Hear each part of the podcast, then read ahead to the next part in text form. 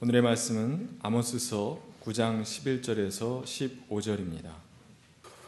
그날이 오면 내가 무너진 다윗의 초막을 일으키고 그 터진 울타리를 고치면서 그 허물어진 것들을 일으켜 세워서 그 집을 옛날과 같이 다시 지어 놓겠다. 그래서 에덤 족속 가운데서 남은 자들과 나에게 속해 있던 모든 족속을 이스라엘 백성이 차지하게 하겠다. 이것은 이 일을 이루실 주님의 말씀이다. 주님께서 하시는 말씀이다. 그때가 되면 농부는 곡식을 거두고서 곧바로 땅을 갈아야 하고 씨를 뿌리고서 곧바로 포도를 밟아야 할 것이다. 산마다 단 포도주가 흘러나와서 모든 언덕에 흘러넘칠 것이다. 내가 사로잡힌 내 백성 이스라엘을 데려오겠다. 그들이 허물어진 성읍들을 다시 세워 그 산에서 살면서 포도원을 가꾸어서 그들이 짠 포도주를 마시며 가수원을 만들어서 그들이 가꾼 과일을 먹을 것이다. 내가 이 백성을 그들이 살아갈 땅에 심어서 내가 그들에게 준 이 땅에서 다시는 뿌리가 뽑히지 않게 하겠다. 주 너의 하나님이 말씀하신다. 이는 하나님의 말씀입니다.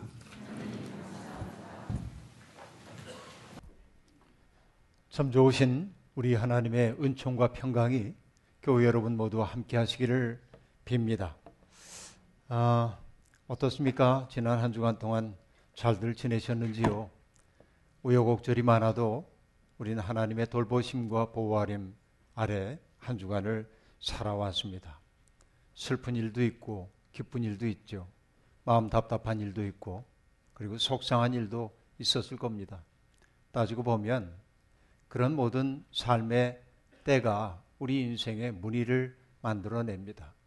그런데 어쨌든 내가 내 인생의 테피스트리를 짜는 것처럼 보여도 우리가 하나님 앞에 우리의 그 모든 시간을 바칠 때 하나님은 우리에게 적합한 삶의 무늬를 만들어 주십니다. 이것이 어쩔 수 없는 하나님의 사랑이 아닌가 생각해 봅니다.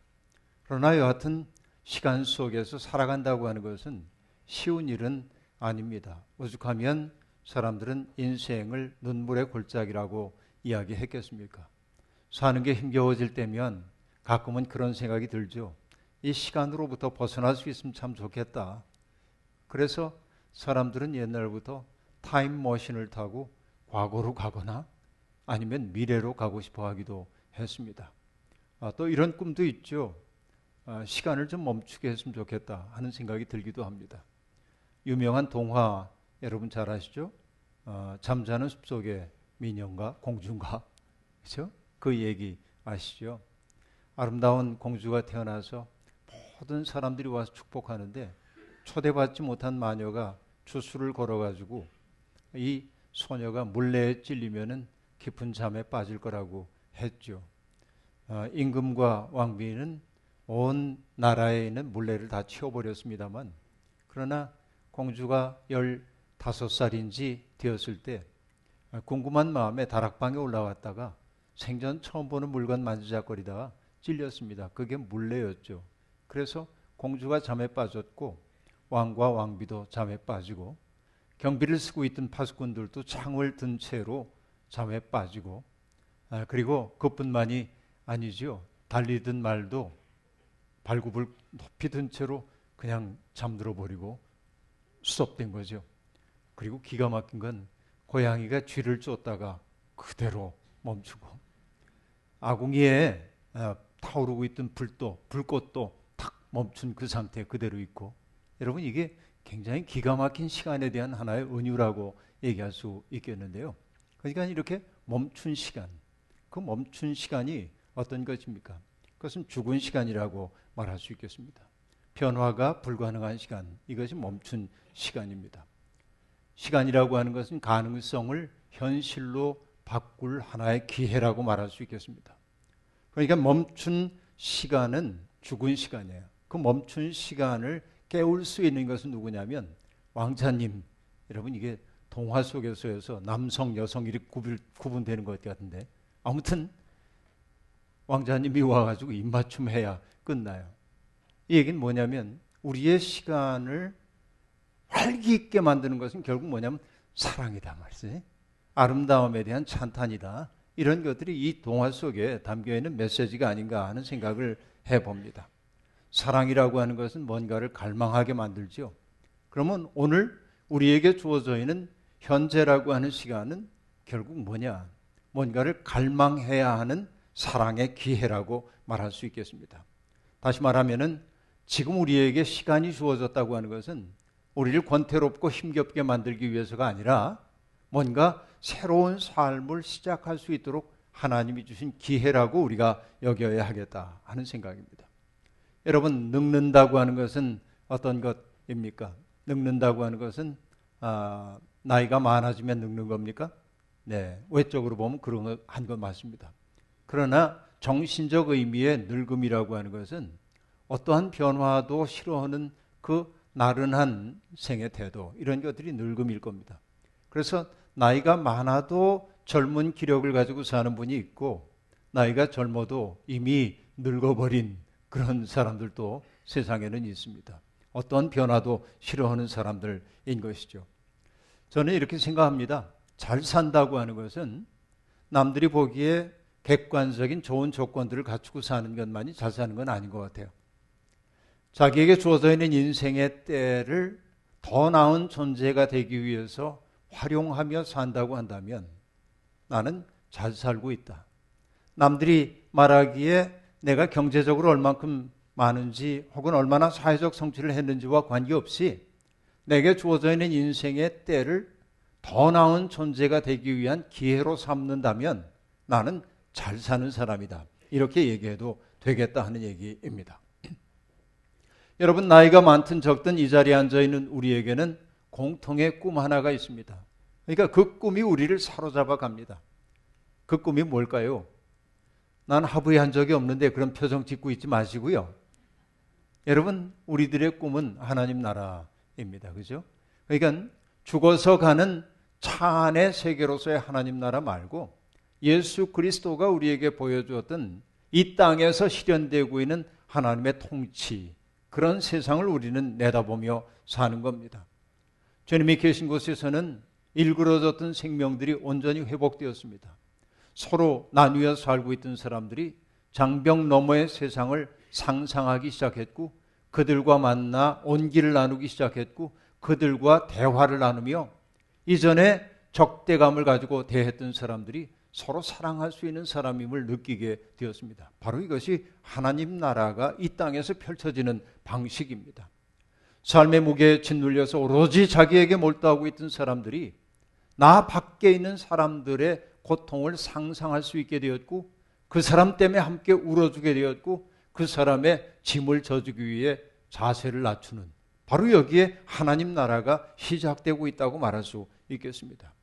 그리고 여러분 우울함 속에 빠져 있던 사람들이 누군가와 함께하는 그런 일들을 통해서 생이 참 기쁜 거구나 그렇게 느끼고 삶을 경축하고 그리고 우리에게 주어져 있는 인생의 때를 향유하며 살 수 있다고 한다면 하나님의 통치가 우리 속에서 지금 일어나고 있다고 말할 수 있을 겁니다.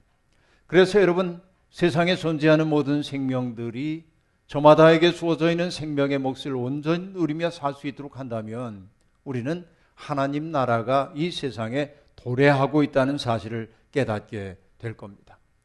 하나님을 믿는 사람으로 부름을 받았다고 하는 것은 바로 그런 삶이 가능하다고 하는 사실을 세상 앞에 삶으로 증언하고 입증하기 위해 우리가 이 자리에 있습니다. 이렇게 하나님 나라를 꿈꾸는 사람들은 가끔 하나님의 통치를 거역하는 세상과 맞서 싸워야 합니다. 하나님의 사람들은 저항도 해야 합니다. 뿐만 아니라 하나님의 사람들은 스스로의 힘으로 일어서기 어려운 사람 곁에 다가가서 그의 설당이 되어주고 그의 손을 붙잡고 함께 걸어가는 사람들이 되어야 합니다. 이게 우리가 부름받은 까닭이란 얘기죠. 여러분, 이런 일을 정말 열심히 했던 사람들이 누구입니까? 소위 예언자라고 불리웠던 사람들입니다. 예언자는 앞날을 내다보며 앞날을 예고하는 사람인 것만이 아니지요. 그들은 백성들 속에 하나님의 마음을 가져가는 자였습니다. 그렇죠? 이것이 여러분 예언자들의 소명이었습니다.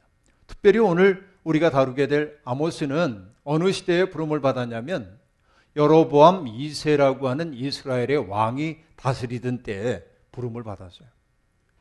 그는 여로보암 2세는 주전 400, 아, 786년에 왕이 됩니다. 그리고 주전 746년경에 세상을 떠나니까 대략 40년 동안을 이스라엘의 왕으로 섬겼던 사람입니다. 근데 여러분 이 여로보암 2세 시대는 이스라엘로 얘기하자면 공력이 최대로 신장되었던 그런 시대라고 말할 수 있습니다. 여로보암 2세는 그러니까 일종의 행운이 있던 사람이에요. 왜 그러냐면 그가 그럴 수 있었던 것은 워낙 탁월한 영도력이 있었기 때문이 아니라 나라가 처해 있는 지정학적 상황이 그가 부유하도록 만들었어요. 왜냐하면 메소포타미아 문명권의 대제국을 건설하고 있었던 시리아는 쇠약해졌고 그리고 남쪽에서 시작된 아시리아는 아직은 꿈을 필 만큼 커지질 못했어요. 시리아와 아시리아가 갈등 속에 있으니까 그들이 외부 세계에 관심을 갖기가 어려워서 모처럼 찾아온 평화의 시기가 이스라엘에 도래합니다. 그래서 그때 이스라엘 사람들은 외교도 신장하고 어, 또 어, 무역을 통해서 부를 축적하고 이러면서 영토도 확장하는 최대의 국력을 만들어내게 되는 겁니다. 그러니까 여로보암 2세 시대는 세속적인 세상의 눈으로 보자고 한다면 대단히 성공적인 시대였다고 말할 수 있습니다. 그런데 여러분 빛이 있으면 그림자가 있는 것처럼 그 시대에는 그렇게 국력이 신장된 시대였지만 행복한 시대만 아니었습니다. 국력이 그 국가에 쌓여든 부라고 하는 것이 모든 국민들에게 골고루 나누어졌더라면 얼마나 좋겠습니까만 여러분 어느 시대나 그렇지만은 꼭 누리는 사람들은 소수의 사람들이죠. 그러니까 그렇게 신장된 국력을 가지고 호의호식하는 사람들은 따로 있고 그렇지 못한 사람들은 여전히 고통을 겪고 있었습니다. 아모스는 그 시대의 그 빛과 그림자를 그렇게 말하고 있죠. 어, 부유한 사람들은 상하 침대 위에 누웠다. 여러분 상하 침대가 얼마 정도 하는지 모르겠어요. 집에 혹시 그런 거 있는 분이 있으면 저한테 정보를 좀 상하 침대에 눕고 거기에서 아주 음탕하고 호화로운 연애를 즐겼다고 얘기하고 있습니다. 또 여러분 히말라야 산 저 어딘가에서 나는 그런 아, 그 향유 거기에서 나온 값비싼 향유를 가지고 팍 뿌리고 말이죠. 또그 어, 우유로 목욕을 하고 또 부유한 사람들은 여름 별장과 겨울 별장을 두고 화려하게 이를 데 없는 삶을 누려요. 그 시대는 풍요로운 시대입니다. 그러나 동시에 그 시대는 어떠했습니까? 여러분 가난한 사람들이 집신 한 켤레 값에 종으로 팔려가고 그렇죠? 힘없는 사람들은 힘 있는 사람들에게 정말 박해를 받다가 땅 속에서 처박히는 이런 일들이 비일비재하게 벌어지고 있는 다시 말하면 정의로운 세상이 아니라 불의한 세상이 여로보암 2세의 시대였다고 하는 말입니다. 그러면 여러분 이런 시대를 바로잡아야 할 책임이 있는 것은 누굽니까? 재판관들이겠죠. 그런데 안타깝게 재판관들은 뇌물을 받고 재판을 뇌물을 준 사람의 입맛에 맞게 재판을 했던 겁니다. 종교 지도자들이 나서가지고 그런 사회를 비판하고 바로 갈 것을 가르쳤으면 좋겠습니다만 여러분 공정 가까이에 있는 예언자들이나 제사장이라고 하는 사람들은 전혀 그런 생각 없고 부유한 이들과 더불어서 자기들도 뭔가 떡고물을 나누는 그런 일에만 온통 관심을 갖고 있었던 겁니다. 여러분 돈이 사람들을 삭고하게 사로잡자 하나님의 뜻이라고 하는 것은 사람들에게서 점점 멀어질 수밖에 없게 만들었던 거예요. 이것이 여로보암 2세 시대입니다. 화려한 시대입니다. 성공적인 시대처럼 보였습니다. 그러나 여러분 예언자가 보기에는 그것은 정말로 위험에 처한 사회였습니다. 그 사회는 망할 수밖에 없는 사회였습니다. 여러분 여로보암 2세 시대에는 풍요로웠기 때문에 사람들이 성소에 가가지고 제사도 열심히 벌였습니다. 그러나 아모스는 그 제사 행위가 아름답게 보이지 않아요.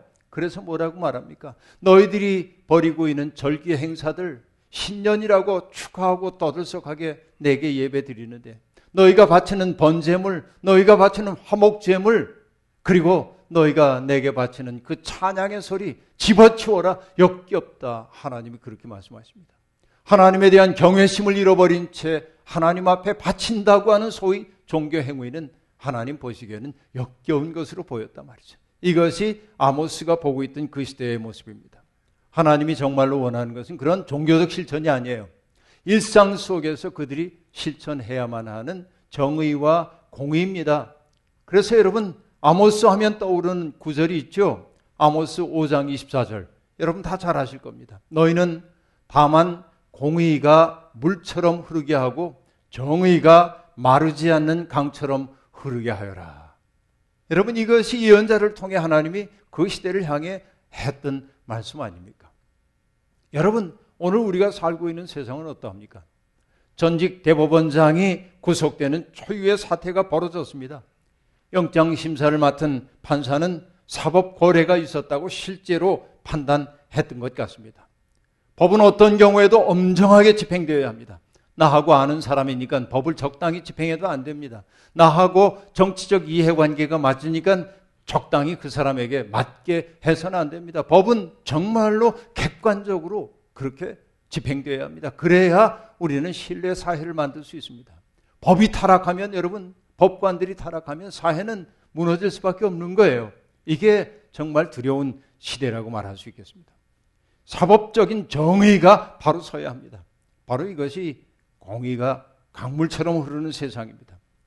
정의가 마르지 않는 아, 강물처럼 흐르는 세상입니다. 그러나 여러분 성경은 사법적인 정의만 말하지 않습니다.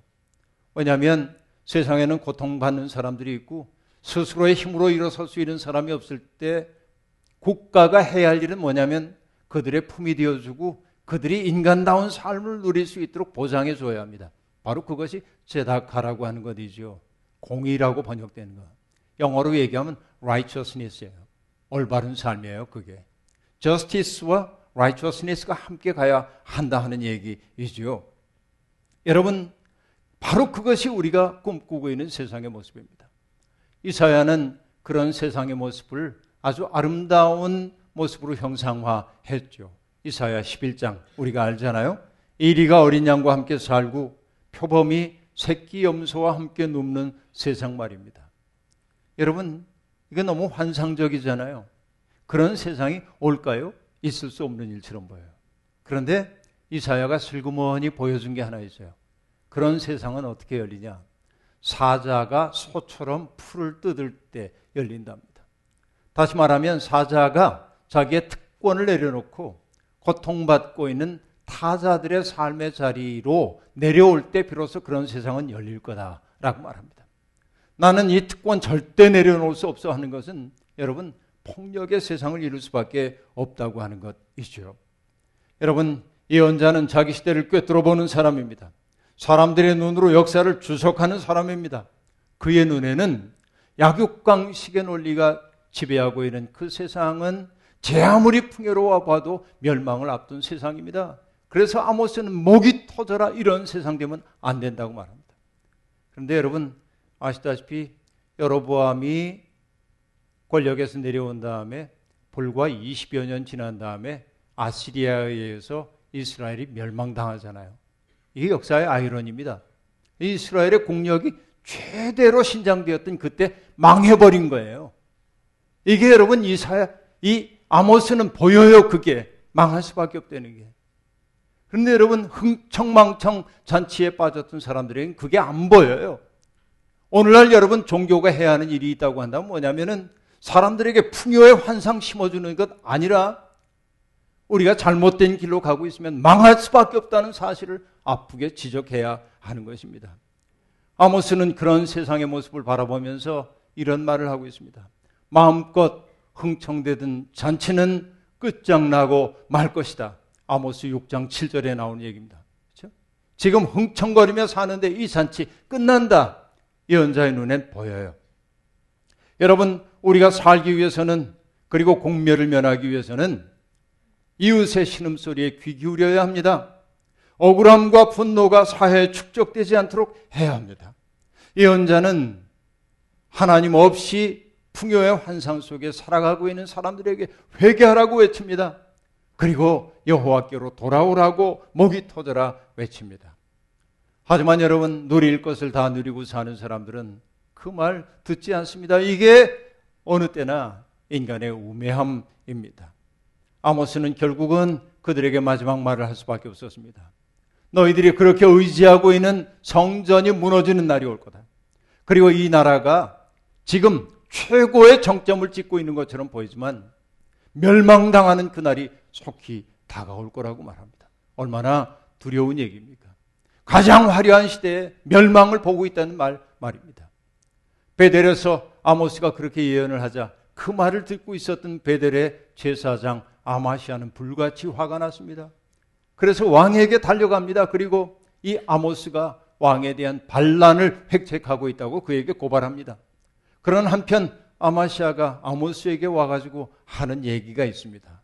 뭐라고 얘기하는지 아십니까? 선견자는 여기를 떠나시오.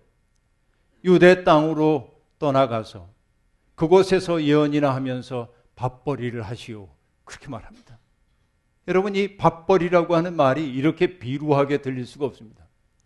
종교가 밥벌이가 되면 안 됩니다. 타락한 종교의 실상이 이 말에서 드러납니다. 아모스는 아마샤의 위협에 굴하지 않고 하나님께서 보여주신 환상을 끝까지 전합니다. 이스라엘은 망할 수밖에 없다. 지금 돌이키지 않는다면 망할 수밖에 없다라고 말합니다. 자, 그러나 여러분 아모스의 예언은 이렇게 심판에 대한 예고로만 끝나지 않습니다. 하나님의 뜻대로 살려고 하는 소수의 사람들이 있음을 알기 때문에 아모스는 그들에게 용기를 북돋는 말을 합니다. 이것은 끝처럼 보이지만 아니 끝이 아니라 새로운 시작이라고 말하고 있습니다. 인간의 희망이 끝나는 곳에서 하나님의 희망이 시작되는 법입니다. 그래서 여러분 고린도전서 1장 25절의 말씀 여러분 기억하시죠?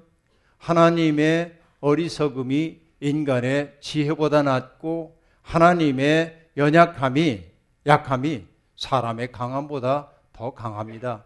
이게 바울이 자기의 삶의 경험을 통해 했던 말이잖아요. 그래서 아모스는 말합니다. 인간의 생각을 뛰어넘는 하나님의 크심을 표현하기 위해 그는 아주 우주적 비전을 가지고 설명하고 있습니다. 이렇게 말합니다. 주 만군의 하나님이 땅에 손을 대시면 땅이 녹아내리고 그 땅의 모든 주민이 통곡하며 온 땅이 강물처럼 솟아오르다가 이집트의 강물처럼 가라앉는다. 자, 이 말은 어떤 얘기입니까? 지금 풍요의 정점을 찍고 있는 그 나라라고 해도 하나님이 손을 대시면 망할 수도 있다고 하는 사실을 이렇게 우주적 언어로 지금 얘기를 하고 있는 겁니다. 저는 여러분 이 대목을 보면서 이렇게 느낍니다. 하나님은 정말 손이 많으시다. 하나님은 방법이 많으세요. 그러니까 가장 강력해 보이는 국가도 하나님이 뜻하시면은 한순간에 무너져 내릴 수밖에 없도록 만드는 게 하나님이다 하는 얘기입니다. 여러분, 하나님의 어무하심을 경험한 사람들은 외경심에 사로잡혀 살 수밖에 없습니다. 여러분, 생각해 보십시다. 어, 서울 시립과학관의 관장인 이정모 선생의 책을 읽다가 재미난 구절과 만났습니다. 우리가 살고 있는 태양계를 한번 생각해 보세요. 우리가 태양계에 속해 있잖아요. 어, 어떤 그 은하계 속에 아주 작은 부분인 태양계 속에 살고 있고 이 은하가 우주에는 수없이 많고 우리가 잘 아는데 태양계 전체를 100억 분의 1로 축소해 놓으면 100억 분의 1입니다. 그럼 얼만큼 되냐면 축구장 300개 넓이가 된대요. 축구장 300개가 지금 있어요. 머릿속에 그려보세요. 그런데 축구장 300개 속에서 태양이라고 하는 그 별은 얼마만 하냐면 우리가 먹는 배만 하대, 배. 배 하나. 이 정도입니다. 그리고 여러분, 이 태양계에 속해 있는 아, 그 위성 가운데 가장 크다고 하는 목성과 토성은 얼마나 하냐면은 구슬 두 개가 놓여 있는 것 같아요. 우리가 구슬치기 하는 구슬 두 개. 그리고 저 끝에 있는 천왕성과 해왕성은 얼마만 하냐면 콩알 두 개가 나란히 놓여 있는 거예요. 축구장 300개 너비에서 콩알 두 개가 놓여 있어. 그럼 여러분 궁금하잖아요. 지구가 얼마나 클까? 그죠? 그분이 이렇게 얘기합니다. 지구는 우리가 사용한 볼펜 끝에 있는 볼펜 심, 그 쇠구슬, 고만하대요. 이게 지구예요. 자, 축구장 300개가 있어. 그 속에서 여러분 우리는 볼펜 심 끝이야. 요만큼 있어요. 그 속에서 우리 오물거리고 살고 있는 거예요. 이게 인간이에요. 그런데 이게 태양계인데 이 태양계가 은하계에는 수도 없이 많고 그런 은하계가 또 수도 없이 많잖아요. 이게 인간입니다. 하나님이 온 세상을 창조하셨다고 한다면 그 하나님의 어마어마하심 앞에서 우리 교만할 수가 없는 거예요. 그러나 여러분 인간은 또한 위대하기도 합니다. 왜? 파스칼이 말했던 것처럼 이렇게 유한한 우리가 무한에 대해 생각하잖아요. 하나님의 크심을 생각하잖아요. 인간의 과학이라는 거 얼마나 놀랍습니까? 여러분 미국의 우주선인 뉴 호라이즌 소가 5년 아 9년 6개월 동안 날아갔어요. 우주 공간으로. 근데 그 거리가 얼마만큼이냐면 56억 7천만 킬로미터를 비행해서 명왕성 근처에 갔답니다. 빛의 속도로 5시간 걸리는 거리래요. 여러분 그 거리가 얼마만큼인지 가늠이 안 되죠. 그럼 이렇게 얘기하겠습니다. 빛이 태양에서 지구까지 오는데 걸리는 시간이 8분 20초입니다. 아직 감이 없죠? 그럼 또 얘기하겠습니다. 달빛이 지구에 당도하는 시간은 몇 초냐면 1.2초입니다. 그런 거예요. 그러니까 여러분, 이 거대한 우주를 생각하면 주님께는 천년이 지나간 어제와 같고 밤의 한순간도 같습니다. 라고 하는 시인의 고백이 얼마나 적실한 고백인지를 알 수 있습니다. 그런 우주를 지으신 하나님이 인간의 역사 속에 깊이 개입하시는 것은 사랑 아니고는 설명이 안 됩니다. 인간은 하나님 앞에서 겸허해야 돼. 이게 인간의 마땅히 해야 할 일입니다. 하나님은 모든 민족의 운명을 손에 쥐고 계십니다. 하나님이 손을 대시면은 여러분 나라들은 강물처럼 솟아올랐다가 가라앉을 수밖에 없어요. 그 두려움을 우리가 알아야 합니다. 이스라엘도 하나님과의 언약을 배반하면 징계를 면할 수 없습니다. 하나님은 선택받은 민족이라고 하는 그들의 특권 의식을 먼저 제거하신다고 말합니다. 선택이라고 하는 것은 특권이 아니라 소명입니다. 하나님께서 우리를 불러주신 까닭은 뭐냐면 당신의 일을 함께 하자고 하는 그러한 초대입니다. 생명을 풍부하게 하고 이 세상을 평화롭게 만드는 일에 너와 더불어 일하고 싶다고 우리를 불러주셨습니다. 온 우주를 창조하신 그 하나님, 인간의 아무리 상상력을 펼쳐도 저 무한대한 세상을 우리가 상상조차 할 수 없는데 그 세계를 질서 있게 만드시는 하나님이 우리에게 세세한 관심을 가지면서 나의 일에 내 도움이 필요하다고 얘기해 주니 이게 주님의 사랑 아니고 무엇이겠습니까? 여러분, 그 꿈을 배신하는 사람들에게 하나님은 징계하시지만 그들을 아주 버리지는 않으십니다. 욥기에서 여러분 엘리바스를 통해 하신 말씀 기억하시죠? 하나님은 찌르기도 하시지만 싸매 주시고 상하게도 하시지만 손수 낫게도 해 주신다. 이게 하나님 사랑 아닙니까? 오늘 읽은 본문은 바로 그런 이스라엘의 회복을 다루고 있습니다. 하나님은 이스라엘을 정화한 후에 다윗의 무너진 장막을 일으켜 세우겠다고 말합니다. 이스라엘을 괴롭히고 있던 무도했던 그 주변국들도 주님의 통치 아래 굴복하게 되는 날이 마침내 올 것이라고 말합니다.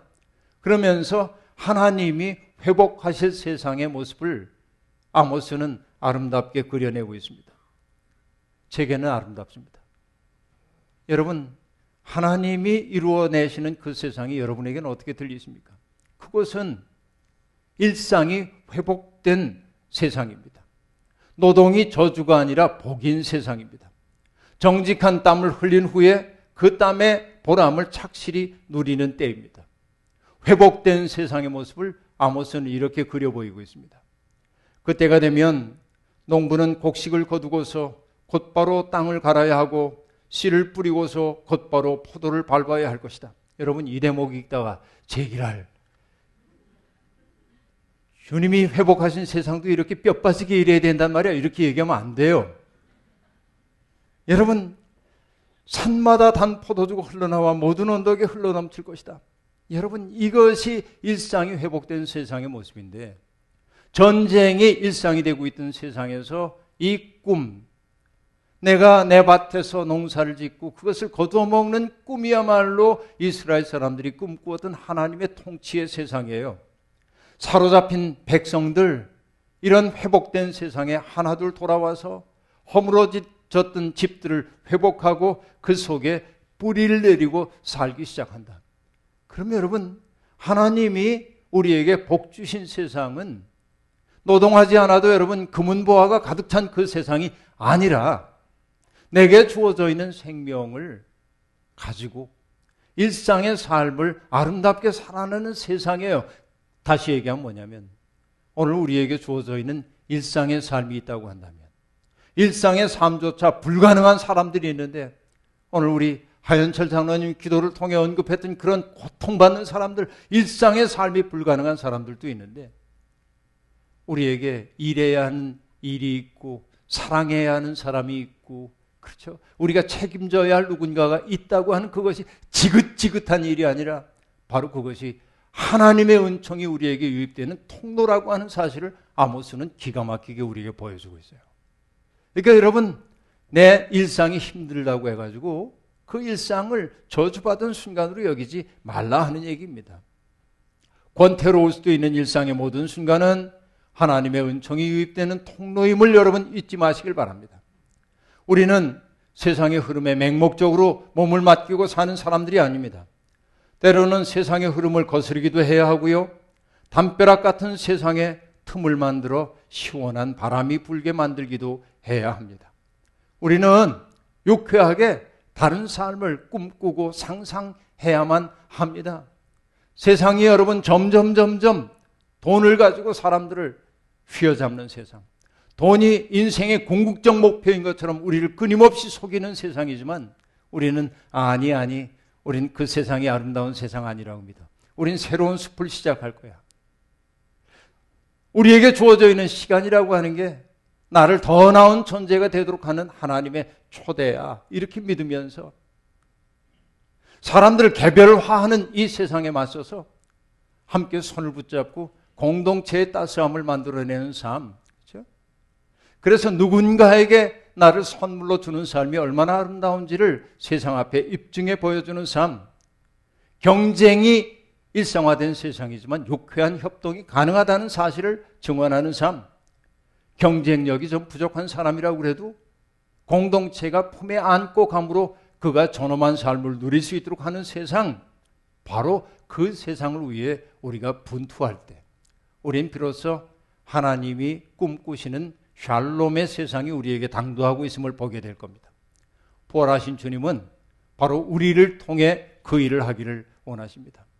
이 우주를 창조하신 그 하나님은 손이 많으시지만 우리를 통해 세상을 구원하기를 원하십니다. 세상만 바라보고 투덜거리는 사람이 되기보다는 하나님의 꿈을 가슴에 품은 사람답게 새로운 삶을 시작할 용기를 내시길 바랍니다. 하나님은 우리가 바로 세상의 빛, 세상의 희망이라 말씀하십니다. 소수로로 말씀하셨어요. 그럼 이제 우리가 해야 하는 일은 바로 그것을 명령으로 받아들여서 살아내는 일입니다. 오늘도 내일도 우리는 평화의 시, 생명의 시를 심으라고 부름받은 사람들임을 잊지 말기를 바라고 세상이 어떠하든지 새로운 세상을 시작할 용기를 품고 아름답게 인생 살아내는 우리가 되기를 주의 이름으로 축원합니다. 주신 말씀 기억하며 거듭의 기도 드리겠습니다. 우리는 바람 부는 대로 이리저리 떠밀려 다니는 그러한 보잘것없는 쭉정이와 같은 인생을 오늘까지 살아왔습니다. 그러나 주님, 이제는 세상의 바람에 떠밀리는 인생이 아니라 성령의 바람을 타고 높이 날아오르는 인생. 그래서 신바람 나서 하나님의 나라를 이 땅에 실현하며 사는 멋진 인생들이 되고 싶습니다. 세상이 어떠하든지 우리는 하나님 나라의 꿈을 가슴에 품고 그 꿈 이루기 위해 땀 흘리며 사는 기쁨 누리며 살겠습니다. 주님, 우리와 함께 주옵소서 예수님의 이름으로 기도하옵나이다. 아멘.